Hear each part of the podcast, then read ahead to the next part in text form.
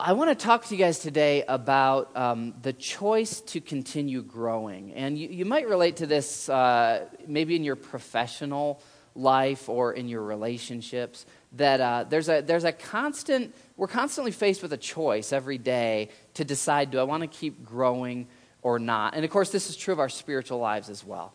And I'm going to be kind of speaking from the heart today because it's a choice that I feel like I'm having to make once again in my life uh, and here's kind of the tension. There's these two, almost like these two poles that have a magnetic draw, okay? There's, there, there is God who we are created to know and love and be rela- in relationship with. And, and when we surrender our hearts to Him and choose Him, it is the most fulfilling thing in our life. And when we trust in Christ for the forgiveness of our sins, it also gives us eternal life, right? There's an eternal life after our bodies die, and there's abundant life now. And, and all that is available in God. But if you're like me, there's also usually a, a draw to other things. And, and, and I've noticed, I don't know if it's the stage of life I'm in. I mean, I've got, I've got kids, and now we have a dog, and we have a house, and it's like, it's like um, life has gotten really kind of comfortable, you know? I used to be this single dude and I, you know, just hang out with my friends. But now I come home and these kids run up to me and they love me and there's a dog wagging its tail. And it's like my life has gotten really comfortable. And, and, and I, I praise God for that. But I, I sense this draw in my heart toward a life that maybe instead of fully seeking God, would really kind of be seeking comfort and pleasure and entertainment and ease. And uh, I'm sure none of you guys struggle with this at all, but I, but I do. Uh, just this, the, the, I know there's nothing wrong with you know comfort. I know there's nothing wrong with those things, but there's this this tension in my heart that that I sense the older I get. And I know some of you guys are like, you're only 12, but you know, since I was eight, I've sensed this this um, like man, you know, it it just be there's just this like it's the gravity. It'd be the natural direction of my life to just go into a life of comfort and ease and security and entertainment. You could put it this way I think we all have a tendency to drift out of commitment to God and into a life of, I don't know how else to put it other than self worship, right? A life where really most of the decisions I'm making are about how's it going to make me feel? How is this going to serve me in the end? And, and there's this, this tendency to drift this way. We see it in Scripture, um, really, the whole Bible from Genesis to Revelation. There's all these stories, generation after generation, of God's people. And very often, God's people will go through a really hard time, and that'll kind of get their attention. They'll be like, God, we love you. We're all out for you. And then God blesses them. And then they get like wealthy and fat and a little bit lazy. And, well, you know, after a couple generations, uh, they're more into the self comfort than into God. It's just a, a, natural drift. I grew up in Michigan, and uh, we'd go fishing all the time because there's lakes everywhere. And I remember this lake where there's uh, these huge cliffs, you know, 100 or 200 feet up, and then you've got the water, and then the cliff keeps going down below the water. And there's really great fishing right along the edge there. So we'd take our motorboat over there, and we'd get about, you know, a long ways, 200 feet maybe from the edge, and uh, kill the motor. Still, you know, sometimes the lake would just be glass. And you drop your lines in, and you're hanging out and talking, looking at, you know, trees and rocks and beavers and animals, right? There's just wildlife all around. And, and you're hanging out and talking and waiting for a fish to bite. And all of a sudden you look up, and you have drifted the, the wind slowly, subtly moves the boat. And you were 200 feet away from that cliff the last time you looked. And now you look up and it's like right there. You have to grab a paddle out and, you know, push off the rock so your boat doesn't slam into the rocks. Okay, there's just this, this subtle drift.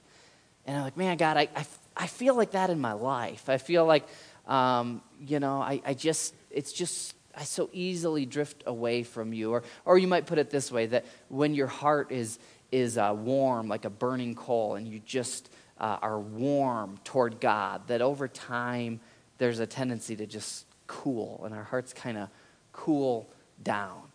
I recently got to hang out with uh, a man of God who's about twice my age, and he's just one of those kind of guys that I just want to be like. You know, when I'm his age, I want to I want to be like that. I want to have that kind of legacy and and those kind of kids who are adults and those kind of grand. You know, I just I want to be like that. And as I hung out with him, it's like I could almost smell on his breath that this guy, every time he has a choice to choose God, he just always chooses God. And, and you might not know it from the outside because his life looks, you know, somewhat comfortable, and, and there is some comfort there, but it's not because he's chosen comfort. It, it, he's just, you can just tell. You just hang out with him for a little bit, and you can just smell it on him. Like this guy always chooses God. And I want to be like that. And so I spent some time this last week studying a guy in the Bible who did that. And hopefully we can learn some lessons from him. His name is Joshua. And Joshua was used by God to take territory for the kingdom of God, took hundreds of square miles of literal territory. Joshua led a nation, and Joshua also has an incredible legacy. And so I want you, as you're thinking about, well, do, am I in that drift away from God at the heart level? I want to ask you two questions, okay, that might kind of stir some stuff up in your heart, okay? Uh, 2015 just started.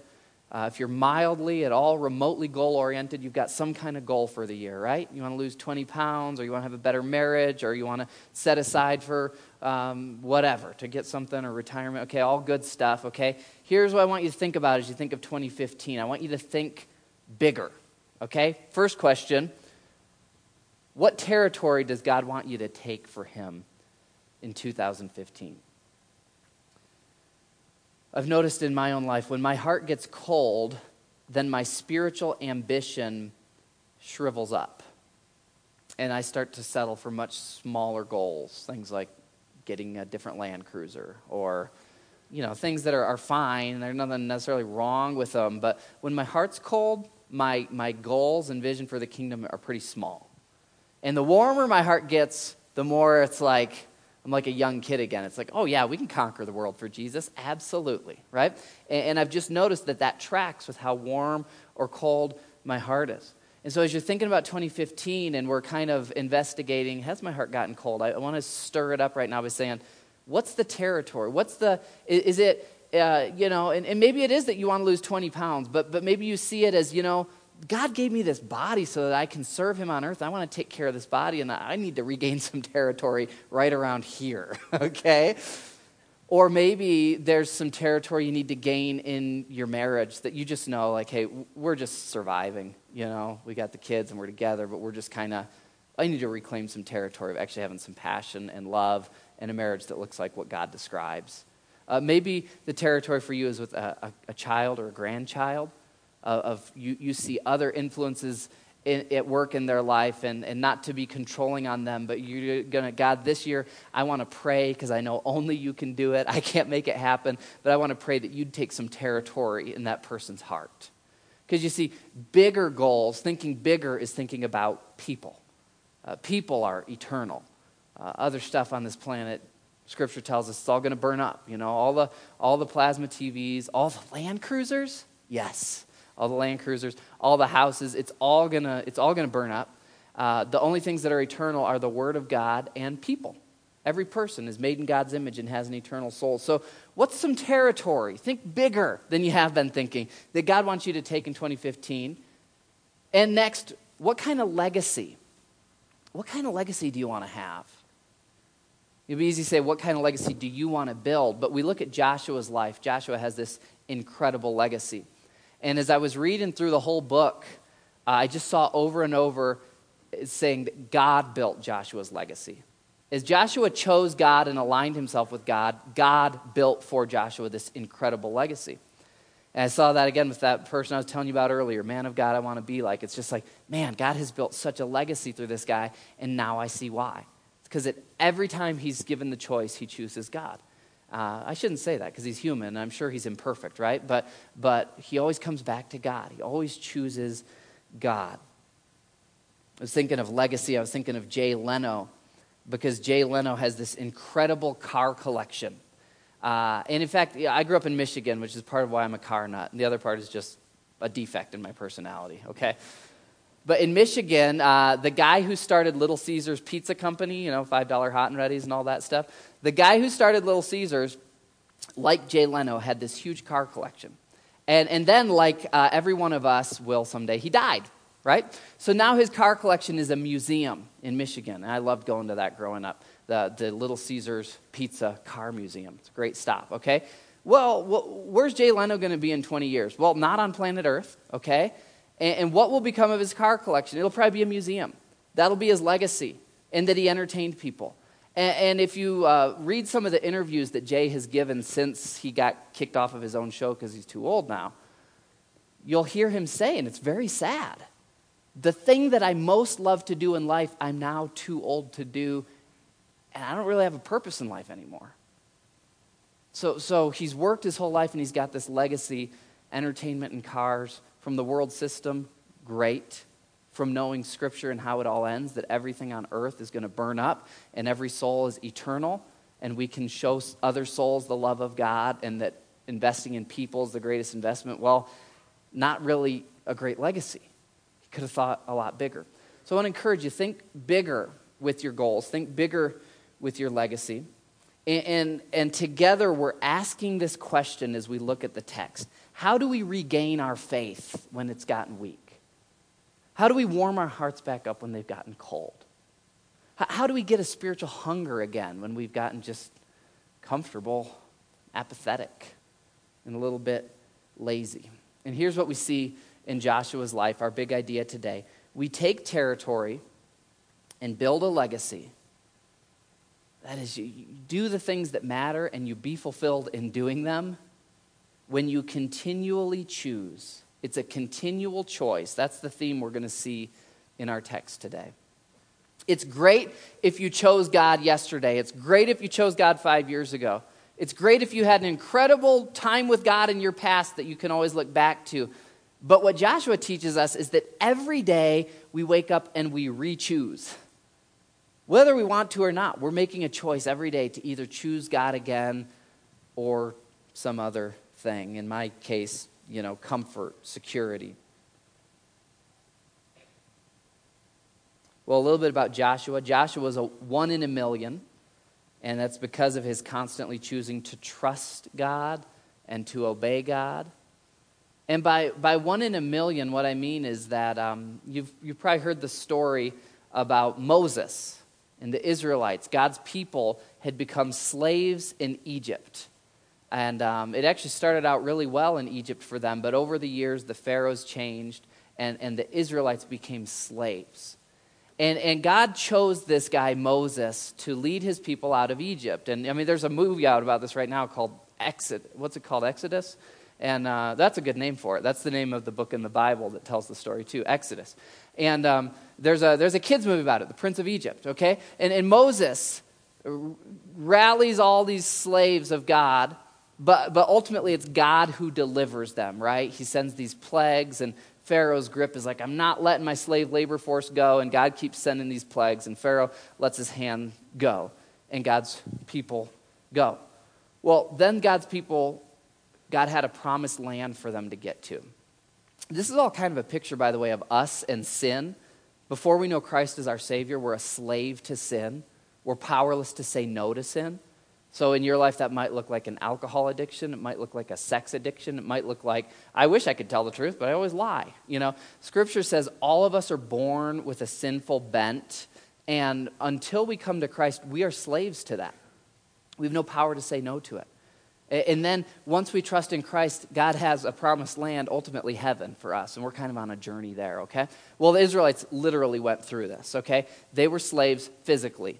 And then they go through this wilderness journey, and God has this promised land for them. Well, on the journey, the majority of the Israelites started off saying, God, we love you. You're so great. Yay. You freed us from slavery. This is awesome, right? They start off that way, and they slowly drift. Their hearts slowly cool, and they start to mistrust God, and, and they turn from God. And as a result, the majority of those people, though God still loved them and they're his people and we'll see them in heaven, didn't get to set foot in the promised land. In fact, out of about a million people who started in Egypt, only two of those actually set foot in the promised land Joshua and Caleb. Uh, and this goes back to a story. There was a key moment where Joshua and Caleb and 10 other spies went in and looked at the promised land. And they came back to the people and said, Yeah, it's everything God said it is. The abundant life God has for you is everything He said it is, right? And, and they say that, in the, uh, but the other 10 spies say, yeah, it's awesome, but the military forces, there's no way we could overcome them. It's just not going to happen. And, and together, the people kind of said, Yeah, we don't believe God could actually give that land to us. And so, as a result, they didn't want the land, they didn't get the land, okay? Joshua and Caleb kept believing. They kept choosing God, kept choosing God. So, here's what's cool about Joshua. At this point, Joshua was an old, old man. And of all the people in Israel, a lot of them have got pretty fair skin without calluses. Joshua still has scars on his back from being a slave in Egypt. And Joshua was the only one there whose feet had touched the desert sands in Egypt, whose back had felt the scourge of the whip, who had walked all the way through the wilderness, who had seen generations turn from God and seen the consequences of it. And now he's used by God to lead God's people into this promised land. So here's where we find him in the story. He's got the people of God now in the promised land. They've had incredible victories, miraculous victories. And Joshua is now an old guy, uh, and he's going to give kind of his final words. There's this book that I listened to a few years ago on audio, um, or you could get it in, in Dead Tree version, or on your Kindle or whatever. It's called The Last Lecture. It's not a Christian book, it's by this guy named Randy Pausch. And uh, Randy was a professor, and he got a cancer diagnosis, and he knew he was going to die in a few months. And so Randy gives this last lecture. It's really moving. It's a really, really cool talk he gives. And the idea was okay, I know I'm dying. I know my days on earth are numbered. I mean, it's down to weeks. And I want to give to all of you people I love my here's what not to do, and here's what to do. And, and Randy's kids were young at the time. And he said, I want, I want to tell this to the people I love, and I want it to be recorded so that my kids, who I won't be there for when they're older, they can look at these words. Okay? Can you imagine if, if you were in that scenario? Like, okay, you've got, you've got four weeks, and we're, give your final words to the people you love. What do you want them to know? What do you want them to do? Because you love them and you want what's best for their life, of everything you've learned in life, what should they stay away from? What should they go toward? Okay? This is where we find Joshua. He's giving a last lecture, okay? He's now led God's people into the promised land. He knows his days on earth are very numbered, and this is his last lecture. So, this is him saying, Of everything I've seen, a lot of ups and downs, all sorts of crazy stuff. Here's what to do with your life. Here's what not to do. And you can put it this way He's going to give some successful life habits. Here's, here's some habits to have in your life if you want to have a successful life spiritually. Successful life habits that Joshua, a man of God, is going to give us. And here's the first one. I'll, I'll give them to you guys and then we'll look at them in Scripture. The first one is to groom your faith by remembering the victories that the Lord has given you in the past and giving Him the credit for those. We don't use the word groom too often these days. Maybe, we should, maybe I should have said maintain. Put maintain there. Maintain your faith. It's this idea that your, your faith is, is a gift, your faith is an asset. And just like, you know, um, if you've got a vehicle, I hope you maintain it. It just breaks my heart as a car guy when I walk through a parking lot and I see a car and you know the tires are, are not properly inflated and you know I, I see cars that are like one year old and they're already in worse shape than my car that's 20 years old because they just haven't been maintained and uh, the oil hasn't been changed and well do you know in it, your faith is, is the most valuable thing in your life and you can maintain it the fact that you're here this is good right you're in for an oil change okay good okay? But you can maintain your faith. You can groom your faith. You can care for it. Make sure it's healthy. And Joshua did this over and over again by stopping, pausing, and looking back and seeing what God has done and then giving God the credit for it. And I won't drag you all through the book of Joshua, but he does this over and over all throughout the book. So when he gives this advice at the end of his life, he's not um, saying something that he didn't do. Joshua has done this, and now that he's at the end of his life, he's saying, keep remembering how God has worked in your life. So let's look at just a few examples of these here in Joshua 24. Verse 1, we see that Joshua assembles everyone together. He summons the elders, the leaders, the judges, and officials, and presents them before God. Then Joshua starts talking to all the people, and he reminds them of their history. He reminds them that as a people group, as a big old tribe, they go back to this guy, Abraham, who had been picked by God. And that, that really their history is one of God looking out for them and blessing them. And he's going to continue, and he's going to point out some specific things that God has done. So let's look at the next one, if we can. Verse 5 Moses and Aaron, we talked about this with Egypt, the Exodus. I afflicted the Egyptians by what I did there, and I brought you out. So you see what Joshua's doing? Um, he, he, he's, this is God talking, by the way. Joshua's like quoting God here, okay? This is looking back at your life and realizing, wow, you know, it really broke my heart when I didn't get that promotion, but now I see God was guiding me. It really broke my heart when that person broke up with me, but now I see God was protecting me. This is looking back at your life and seeing that, that God has had a role. And you look back with the eyes of faith, and this is something you can pray for. God, uh, I want to have this successful life habit. I want to I want to groom my faith by stopping, pausing to look back, and, and ask God to open your eyes and see how faithful He's been. I mean, I know there's stories in this room of, you know, children that, that were in the hospital and weren't going to make it, or, or marriages that weren't going to make it, health problems, financial crises, times when there's negative money in the bank, right? And, and no way to pay the bills, and somehow God came through. And, and, and it strengthens our faith. It's a, it's a healthy, successful life habit to be in the habit of pausing and looking back and seeing how God has worked. Let's look at just a, a couple more examples of these in verses 1 through 13. Really, 1 through 13, every verse uh, is about this, but I'm just going to give you some highlights, okay? You saw with your own eyes what I did to the Egyptians in verse 7. Are there some things, that, you know, and it's like, man, God, help my spiritual amnesia. Will you cure my spiritual amnesia? Help me be able to look back. There are things I've seen with my eyes that God has done. And sometimes I need to stop and I need to groom my faith by remembering those things. Let's look at the next one. Joshua 24, 8. I gave them into your hands. I destroyed them from before you, and you took possession of their land. Man, God, it's easy to take for granted the family you've given or the career or these other things, but you're the one who did these things. You know? A, a, God is what you worship, and what you worship is what you give worth to, what you give credit to. When you look back on your life, does the credit go to yourself and all your hard work and all your right choices? Or does the credit go to God who has just been good? Let's look at the next one. I love this verse. You did not do it with your own sword and bow. That's saying, you know, and think about this, right? Joshua is talking to, again, over a million people now. And as they're all gathered together, do you think every person in that group was happy with their spouse at the time? You think as the land got divided up, here's the promised land, now it's going to get divided up by these tribes, and then within the tribes, you get this field, that guy gets that field. Do you think there might have been some people there who are like, hey, I got the rocky field, and my brother, who's the black sheep of the family, got this like rich, fertile soil, right? Do you think everyone's life was going perfect while Joshua was reminding them what God has done? I guarantee you, as humans, they did not feel that their lives were going perfect, okay? But this is the spiritual skill. This is a, a healthy life habit of no matter how I feel my life is going right now, I'm going to pause and I'm going to look back in faith and, and see how God has worked.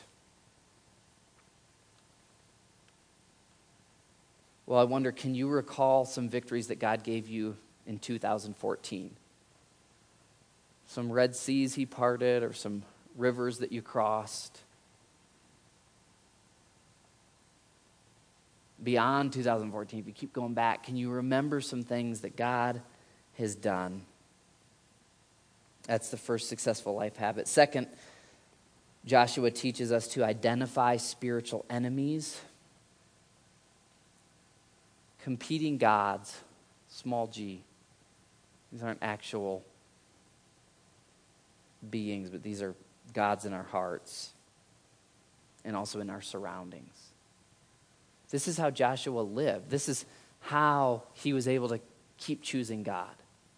You know, it's one thing to say, okay, today I choose God, but what we're learning, what does that look like? Well, it looks like remember how faithful he was and gather up some of that faithfulness of God to give you faith for the future.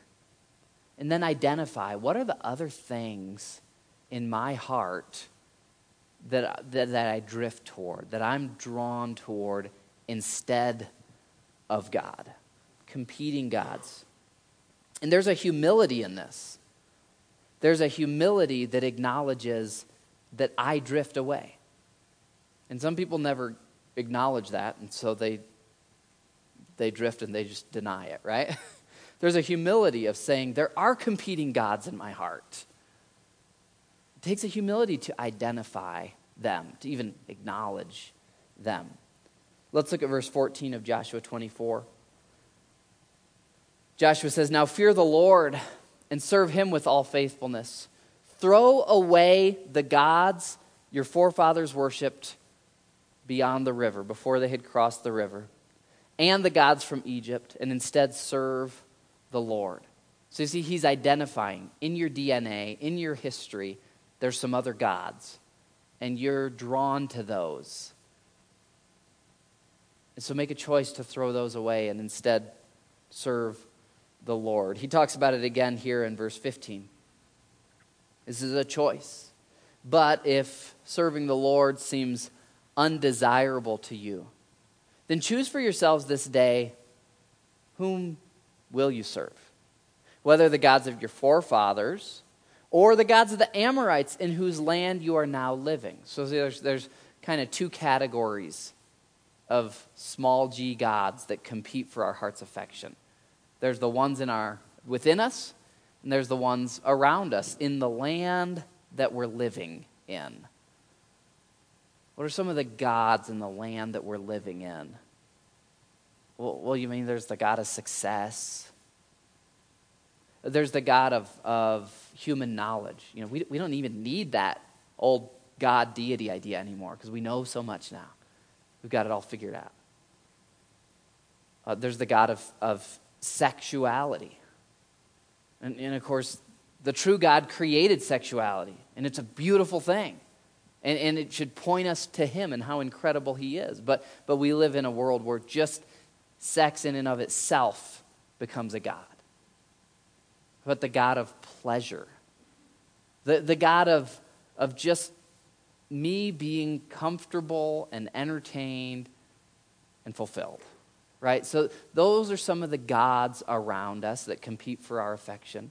And this is a healthy life habit to identify those so that we're aware if we're drifting toward them. There's a principle here. Having experienced God's provision and work in the past doesn't protect me from cooling in my love for Him. I must continually re choose my commitment to Him and His authority in my life. So, under what are some of the competing gods in your life right now? Gods of the land you live in, or gods at the heart level? Third thing, successful life habit. Remember Joshua, this incredible life, incredible legacy. he's saying, take time to stop, groom your faith, remember what God has done. Take time to be humble and acknowledge that, like every other person of God in world history, you have a drift away from Him and identify the things that you would drift toward. Be aware of them. Third, continually choose to love and serve God exclusively. Okay, so now you've remembered how faithful God is. You've identified what the other things are that say, serve me, feed me, I'll take care of you. We've identified what those are. And now we're going to make a choice with our eyes wide open. This is an exclusive choice. I either, I either fully choose God or I don't. Or there's a verse in the New Testament where Jesus says, you can't serve both God and money. One of them's going to be your master. So just be honest about it and pick which one. If it's money, then just be honest about it, okay? But if it's God, be real about that. And that's what Joshua is saying here in verse 14. Now, fear the Lord. This, this fear of the Lord, especially I think for my generation and below in America, we're like, what is that about? Are we supposed to be uh, scared of God? The, the idea here is respect. It's a respect. Uh, and a lot of us don't even know what that looks like anymore. But um, it's a respect that this is the being who created everything. And, and if he wanted, he could, with one word, snuff me out of existence. He could. And yet, because I understand how he's revealed himself in his word and in Jesus, I understand that he loves me and he is for me. And so I'm so confident in him, and yet I have this great respect for him. Respect God and serve him with all faithfulness. Throw away the gods of your forefathers. It's one or the other. There's an exclusivity here. Let's look at the end of verse 15. Again, he's comparing there's the one true God, and then there's these other gods. And then Joshua says, But as for me and my house, we make this choice every day, and we've made our choice, and we're going to serve the Lord. That's our choice. It's exclusive. And if it means that I don't have some of the comforts, if it means that I miss out on some of the entertainment, if it means that my life on earth is not as, as cushiony and soft, that's fine. I've made that choice. And it's an exclusive choice, and I'm making it with my eyes wide open. And that choice begins in the heart. Look at this verse, chapter 23, verse 11. Joshua's kind of warming up, and he says this So be very careful to love the Lord your God. Isn't that beautiful verse? Be very careful. Be very careful. Do you have anything in your life that you're very careful about? When I was a journalist, one of the first stories I wrote was a story about child drownings in pools. Down in the Phoenix area, there are all these pools, and, and unfortunately, dozens of kids every year where parents aren't watching the kids close enough, and a child falls into the pool and, you know, just takes a minute or two. So, in this story, drove all around the valley interviewing all these different people, you know, hospital CEOs. These are not stupid people, okay? These are, these are educated, careful people whose children died in their own backyard pools. And as a result of writing that story and sitting in living rooms with those families, now that I have kids, anytime I'm around a pool, or if we're at a friend's house and they have a pool, I am very careful. I'm so careful that it annoys my relatives. We're not coming over to your house until you get a gate, okay? It, it annoys them, and it annoys. But you know what? It's why am I so careful? Because of what my eyes have seen. And Joshua is saying, my eyes have seen when people turn their backs on God. My eyes have seen when people's hearts cool from God. And out of love, I'm telling you pretty fiercely and pretty severely, but I'm telling you in love, be very careful that you love the Lord your God. Because when your heart cools, your life goes with it, your marriage goes with it, your kids go with it.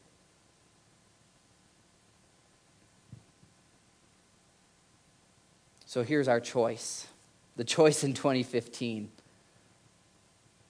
I want to continually choose to love and serve you, God. Is that how you're going to start the year? You know, God, this year, I, am just, you know, I've got some other things I want to do, but Lord, at the foundation of it all, above it all, the most important thing, I choose you. And I'm remembering how good you've been to me. And life on earth isn't perfect. And I know there's cancer and death and all sorts of pain down here, but you've been good. And I identify the things that are luring my heart away from you. And, and with my eyes fully open to what I'm giving up by choosing you, I choose you. Jesus said you can't serve God and money. For others of us, it's God and comfort. And if you're a believer in Christ, you've got the Holy Spirit in you. What word would go in this blank? Can't serve God and job security, retirement. Nothing wrong with those things, but which one in your heart are you worshiping? Which one in your heart are you loving? You know, God's vision for us, his desire for us is to be in his house completely fulfilled. You remember that story, that prodigal son who ran away from his good father? When he ran away to a distant land and squandered his inheritance, did he stop being a son? No. His father still loved him. But he chose to walk out from under his father's blessing, and he suffered as a result. when you trust in Christ, you're adopted into the family of God. Your position there doesn't depend on how you perform. You can run as far away from Him as you want, and you're still part of His family. You'll still be with us all for eternity, but you're running out from under the blessing of your Father's house. This is a choice that says, as luring and attractive as those other things are, I'm going to say no to them. I've identified them. I'm going back to my Father. And Father, 2015, I want to live it under your blessing. I want to choose you, no matter the cost, no matter how hard. So, will you pray that together with me now? Father, you love every person in this room so much. I know there are some in here who need to know today that your plans for them are good and not to harm them. That when they surrender to you, you're not going to take advantage of them or abuse them or abandon them or wrong them. I pray right now that you just gently invade those hearts, that those men and women who you love so much would know that surrendering to you is actually the most freeing and fulfilling thing we can ever do. Father, all across this room, we just want to turn our hearts to you. If there's any in here who don't yet know you as Savior, pray that right now they'd call out to you and just acknowledge God, I'm a sinner. I have wronged you. Jesus, I believe you died on the cross for my sins. I want to I want to trust in you for forgiveness. I want to be adopted into the family of God. But I pray that even this moment, people be praying that, giving their hearts to you, being adopted into your family. Lord, those of us who know you, Lord, we want to have a legacy like Joshua. We don't want to just survive on earth, we want to take territory for you. We want a legacy that's more than steel and glass and brick and mortar that will burn up. We, we want a legacy of lives that have changed, of relationships, of people who've been loved. So help us to think bigger this year. And Lord, I just pray that you would warm our hearts where they've been cold, that you'd embrace us to you where we have drifted. Lord, right now we're, we're just going to walk through these three steps that Joshua gave us. And Lord, we want to remember how good you've been. Just pray all across this room, Lord, in every heart and in every mind, that you'll be drawing to memories, hospital rooms and, and courtrooms and lonely places where you delivered, where you provided, where you put your arm around us and you walked us through those times. And we remember those. We remember the rivers we've crossed. We remember the armies you've defeated. You have been so good. Not by our hand, not by our might. You have met our needs physically. You've been so good. We remember that. We choose to keep trusting you. And Lord, right now, we also identify the competing gods in our lives that God of success, that God of the savings account, that God of stuff, that God of people liking us that God of the American dream, that God of a family where everyone in the family likes me and I'm everyone's favorite, whatever the gods are, we identify them. Gods of this land that are, are, are so shiny and so empty. We identify them, and Lord, finally we choose you. We choose you exclusively. Lord, as for me and my house, we will serve you. And I thank you that I get to be part of a church where I've got sisters and brothers who, who agree, and we can lock arms together. And we say together, as for us and our households, Lord, we will serve you in this new year. So thank you for it. In Jesus' name, amen. Thank you for listening to the audio from Cornerstone Church in Prescott, Arizona. For more information, visit us online at www prescottcornerstone.com.